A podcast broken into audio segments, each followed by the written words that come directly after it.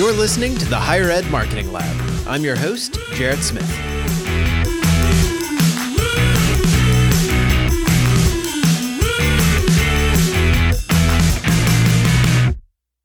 Hello, everyone, and welcome to the Higher Ed Marketing Lab. I'm your host, Jarrett Smith. Each episode, it's my job to engage with the brightest minds in marketing and higher education to uncover the practical insights you can use to level up your institution's marketing and enrollment efforts. In this episode, we'll be talking about website governance with Shelley Keith. Shelley is a senior strategist at Modern Tribe, a web agency. Prior to joining Modern Tribe, Shelley spent over a decade managing digital communications in the university setting.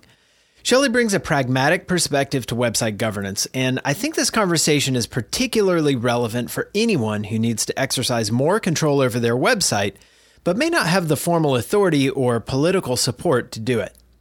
In this talk, we discuss how to use data backed storytelling to effectively engage with stakeholders, strategies for effectively partnering with content publishers whose website responsibilities fall in the other duties as assigned bucket and how to prioritize your efforts when you have limited time and resources.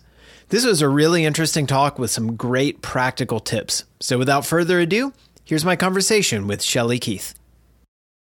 Shelley, welcome to the show. I, I can't wait to talk to you about website governance. Thanks so much for having me. I'd like to kind of start by maybe just defining governance for folks, because I know a lot of times when we talk web governance, we tend to define it in terms of policy and procedure, which mm-hmm. is obviously super important. That's a big part of it. But I also know that you kind of think of it a little differently. How do you define and think about what website governance is? Well, my um, kind of my definition of governance comes out of environments where you don't have a lot of resources for mm-hmm. or political will necessarily for the kind of policy and procedure um, that makes up a lot of kind of enterprise governance conversations. Um, so my my approach tends to be very pragmatic, uh, and I describe it as ensuring the site is working for the institution um, by effectively stewarding resources for optimal outcomes. And basically, it's creating a stewardship model where people mm-hmm. have some some understanding of goals, and I have done a good job of tying their goals to um, overarching kind of governance rules that we need to adhere to for various reasons. How do you think about working in that environment? How do you work within those constraints? What's the strategy there? So, my big thing is always to establish a repeatable process that includes um, being able to measure and show results uh, and and then kind of shouting those results from the rooftops and using your successes to build more success. Um, and really, it's you have to be transparent and you have to really work with the stakeholders that you're working with um, in a partnership, whether in some cases whether they recognize that's what's happening or not. Um, and it's very much about making them part of the process, uh, figuring out what their goals are, um, and helping mm-hmm. them identify those things. Because oftentimes the website is this um, just kind of tacked on additional thing that they have to do, and they know it's important, but they don't know how to get results out of it, and they don't know what what they should be trying for. So taking the things that they're trying to do and having candid conversations with them and turning what they need, uh, what kind of results they need from the website uh, into yeah. measurable goals and then helping them get to that point and then being able to show them success over time and turning those people into your champions. Yeah. Yeah. So I'd love it if we could kind of dive into that conversation around interacting with stakeholders. Mm-hmm. Obviously, their feedback is very important. They need to be included in the process, but uh, sometimes it can it can go awry. Um, no. What are no, never.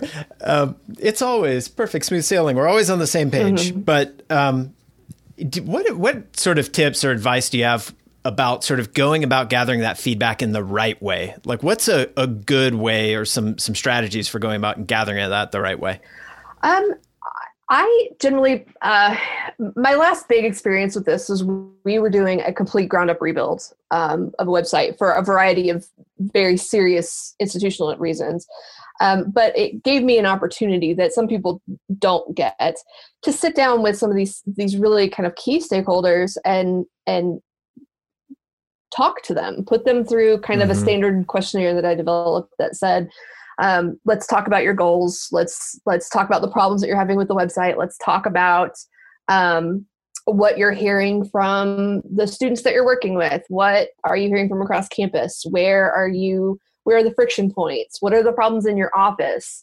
Um, and uh, it, it, talking about like for instance financial aid just because they're top of mind um, they wanted to reduce phone calls and they had uh, huge numbers of families who didn't understand process and they were going through mm-hmm. like they just had a lot of like because there's so much information and so many steps associated with the financial aid process so we kind of um, established goals around smoothing out lives you know smoothing out the process for some people and first generation parents and um and and that was that was kind of the direction that we went so it i made it about um, not only helping with numbers and those kinds of things but also about easing the workload on the financial aid office and and making the content that they were publishing um, more valuable right? So that was part of the content strategy but then um, establishing measures and getting them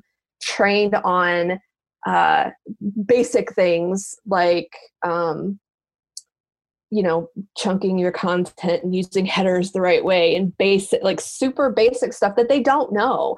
And you have to go right. into this recognizing that nobody wants to do a bad job right? They just need to know what good is. And and oftentimes throwing rules at people just builds resentment. So figuring out how to tie the rules that you need them to follow to their outcomes and being able to show the benefit of it um, so the so like the why really matters a lot yeah yeah so that kind of reminds me i know i've heard you talk about sort of the importance of that storytelling mm-hmm. component and sort of effectively using research and data to tell a really compelling story. Can you talk to me a little bit about that, sort of the role of storytelling in this and, and what makes for good storytelling? Sure.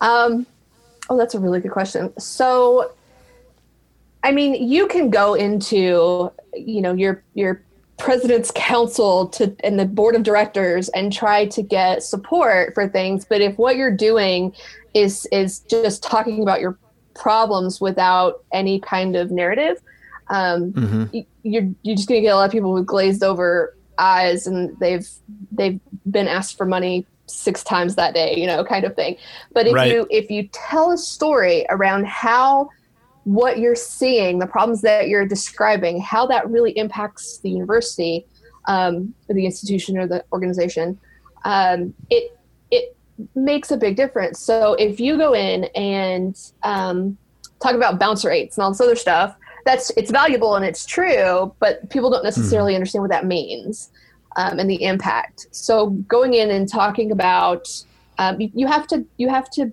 build a good story. So you start. Mm. Uh, one of the ones that I tell in my workshops the most often is um, going through our initial kind of site evaluation audit process.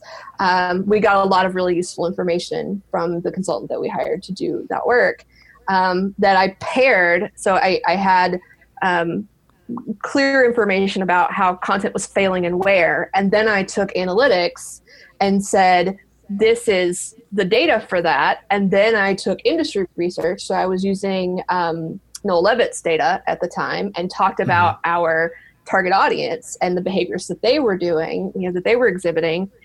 Um, and basically told a narrative about how this like 77% of our prospective student body that we're that we're targeting is coming into the site somewhere that's not the homepage, which is the one piece of content that everybody cares about, and they're coming in to places where we've got this very specific data about how this content is failing, and this is their first impression of the institution. And I was able to talk about bounce rates in terms of like um, conversions and and and you know not necessarily in that context or within that context, but not in those terms. But I was able to talk about the kind of bounce rates and, and the kind of financial loss that we were seeing because we weren't converting where we should be and that we needed to be doing a better job converting a certain level. Um, and I was able to really make um, a really compelling case for why this mattered and, and how it was mm-hmm. going to be a beneficial um, undertaking for the institution to do better in this space. So um, that is that's basically the whole thing, right? Is being able to take all of these kind of disparate pieces of information and take them and weave a narrative that tells the story in a way that engages the, the stakeholders that you need engaged uh, in such a way to help you move that forward. Mm-hmm. You know, one thing that sometimes happens is you're engaging with folks who maybe, as you said, uh, the web is not their day job. Right. It's a, a small part of what they do, and and um, sometimes those folks may not always be, say, completely up to date on what we know about user behavior on a website, and they may have, or they may look at themselves and say, "Well, I never use search on a website." Therefore, this probably isn't. I just scroll to the footer, and that's how I. So nothing's a pro- nothing happens. This is not a. yeah. yeah yeah yeah this is a non-issue yeah. uh, sample size of one how do you how do you handle some of those those instances well I, I think there's a couple of different things one is if you're talking about the other duties as assigned folks who are just plugging content into a website because they're the ones who mm-hmm. have the cms mm-hmm. access but they're being handed stuff from deans or directors or whoever um, the people who actually are touching the website those folks i think have a different set of kind of responsibilities and training requirements than mm-hmm. the, the, people who are telling them to do stuff um, and and for those people when i do compl- when i do training um, when i do especially cms training so what happens is i train on the whys so i train on um, accessibility and seo and mm-hmm. basic you know our message architecture for the institution and and how they should be referring to things and kind of essential style guide um, and and and then i tie those things to um, to the results that they're trying to get as part of that training mm-hmm. like SEO and accessibility are really important and they're going to make a difference in your ability to drive traffic to your pages. So these are not only re- compliance requirements, but there's a benefit to you to paying attention to this training. Um, and then I teach them how to use the CMS. So they before they get to, to the how, before they get to the hands-on piece, they have to go through the why. And part of that is, you know, yes, you want them you want them educated and you want them to have a concept of why and you want to be able to teach them why things are important.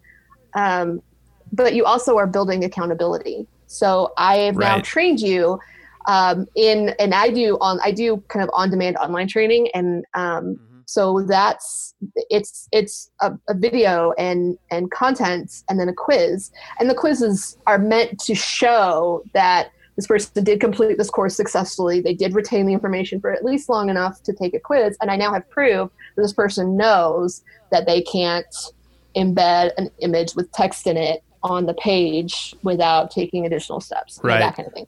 Um, yeah. so there's that for kind of that the, the oversight the governance piece um, and and then there's the support that those folks need right? To be able to now that they know better when they get this this um, edict down from on high that they need to, to do something um, and then they now know that that's going to be problematic. It's got legal implications it's got accessibility implications it's whatever it's got copyright implications um, they're able to kind of go well maybe not.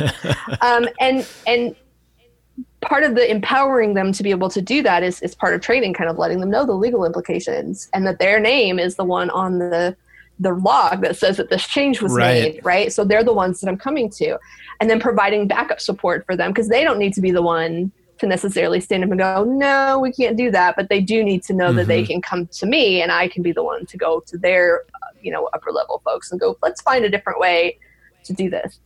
Um, and i think that that kind of all the way around and you're very rarely going to get those kind of upper level folks through uh, requirement training through compliance training mm-hmm. right it's not going to happen but if you can get to the people who are actually touching the website you can make a huge um, leap in in mm-hmm. being able to better support the overall you know all the stakeholders and all of the goals that they're trying to accomplish um, and have a have more of a, a hand on the pulse of what's going on. Yeah. Yeah. Well, I, I, I love that approach, Shelley. And I love how, you know, when we think about compliance and some of the compliance implications with, you know, websites, it's obviously the, the stick or in some cases the baseball bat that, you know, is you're kind of scaring people here. But I think your comment about nobody wants to fail. Everybody wants to succeed. Yeah. And no professor wants to publish content out in the web and then have nobody look at it. So by tying these best practices and showing how your interests are aligned with their mm-hmm. interests, mm-hmm. it's such a, a smart way to kind of work with what they're already trying to do. Right. I know in any sufficiently large organization, um, there are going to be times where you have maybe certain segments of folks, though, that despite your best interest, despite your best efforts, are going to kind of dig in their heels. They're not really going to be supportive. How do you approach those situations? So I, I call this my um, 20 60 20 rule. So you're going to have 20% of your population who are super jazzed, super on board. These are your immediate, like they're super excited that anybody's doing anything with this mess, right? They're, they, mm-hmm. they're glad that there's somebody taking the lead. Um, and these are your kind of first test subjects, right? These are the people that you build your initial successes with and start touting those to build the rest of your of your practice. Um, and then there's 60% who tend to be kind of, eh, whatever, you know, i am right. There's been success. I guess I'll, I'll play along. We'll see how it goes, blah, blah, blah. Um, and those are going to be the bulk of your folks. And usually you can make pretty significant headway in that group. And then there's going to be that 20, that other 20% who want nothing to do with it you're wrong you don't know what you're doing you're whatever the that they've decided mm-hmm. and you're not going to move that needle right there's that's not the place to put your energy and that's kind of um, right. um, I, I identify those as quickly as i can and just kind of go mm-hmm. All right you, you you do what you need to do and if there's if you cross a hill that i'm going to die on then we'll interact but i'm not going to put a ton of energy into trying to bring you around um, when I could be celebrating all of these successes with all these other folks. So um, yeah. put your energy where it's going to actually be beneficial to your sanity in the institution. It's almost like uh, governance judo in a in a sense. yeah. Go with where the energy is already going. Yeah, absolutely. Do you have any sort of parting advice for anybody who maybe is kind of down in the weeds they you know realize okay i know i could i could benefit from asserting a little more control over the website. I don't necessarily have power to do it. Do you have any advice for them in terms of where to start or how to to maybe take some baby steps? Um, yeah for sure. Uh, i I not only call this non-invasive governance, I also call it guerrilla governance because oftentimes the I work that I do is very much like putting spinach in brownies. You're just kind of uh-huh. fitting stuff in under the radar to get results um, that you can then later talk about.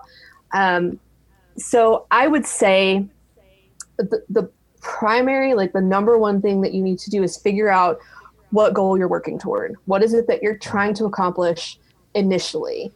Um, and then figure out the steps that you need to do to get there. And I would take um, stakeholder feedback and user expectations and institutional goals. Um, find an in, find a, a, friction point that you can s- help solve, um, and then work a repeatable process. Um, mm-hmm. Build empathy with the people that you're working with. Find how you can help them and and build a connection. Um, and do work to enable their success. And it's really about making them successful, getting them, getting their needle moved. So if you can do mm-hmm. that, um, and and do it consistently, uh, then you're you're well on your way to building a practice. That's awesome. It's really good advice. So. Um, Shelley, folks want to connect with you. What's the the best place to do that? Um, I have a Facebook group where I put all of my um, training materials and slide decks and presentations that I do and can be reached anytime there. Um, and that is at uh, facebook.com slash groups slash web governance. Um, and that is just a quick and easy way to kind of in, immediately get access to everything um, all in one place. Um, and then uh, I will be at Ed Web in October this year doing a workshop on exactly this topic. And I'm on Twitter. I'm on Twitter, so I'm always on Twitter. Oh, yeah. Shelley Keith. Yeah. Shelley, it's been a real pleasure. Thank you. Thank you so much. Thank you very much for having me. I've enjoyed it. The Higher Ed Marketing Lab is produced by Echo Delta, a full service marketing firm dedicated to helping higher education institutions drive enrollment, increase yield, and capture donors' attention. For more information, visit echodelta.co. If you enjoyed this episode, please subscribe and leave us a review on iTunes. And as always, if you have questions, suggestions, episode ideas, or just want to reach out and say hi, drop us a line at podcast at echodelta.co. See you next time.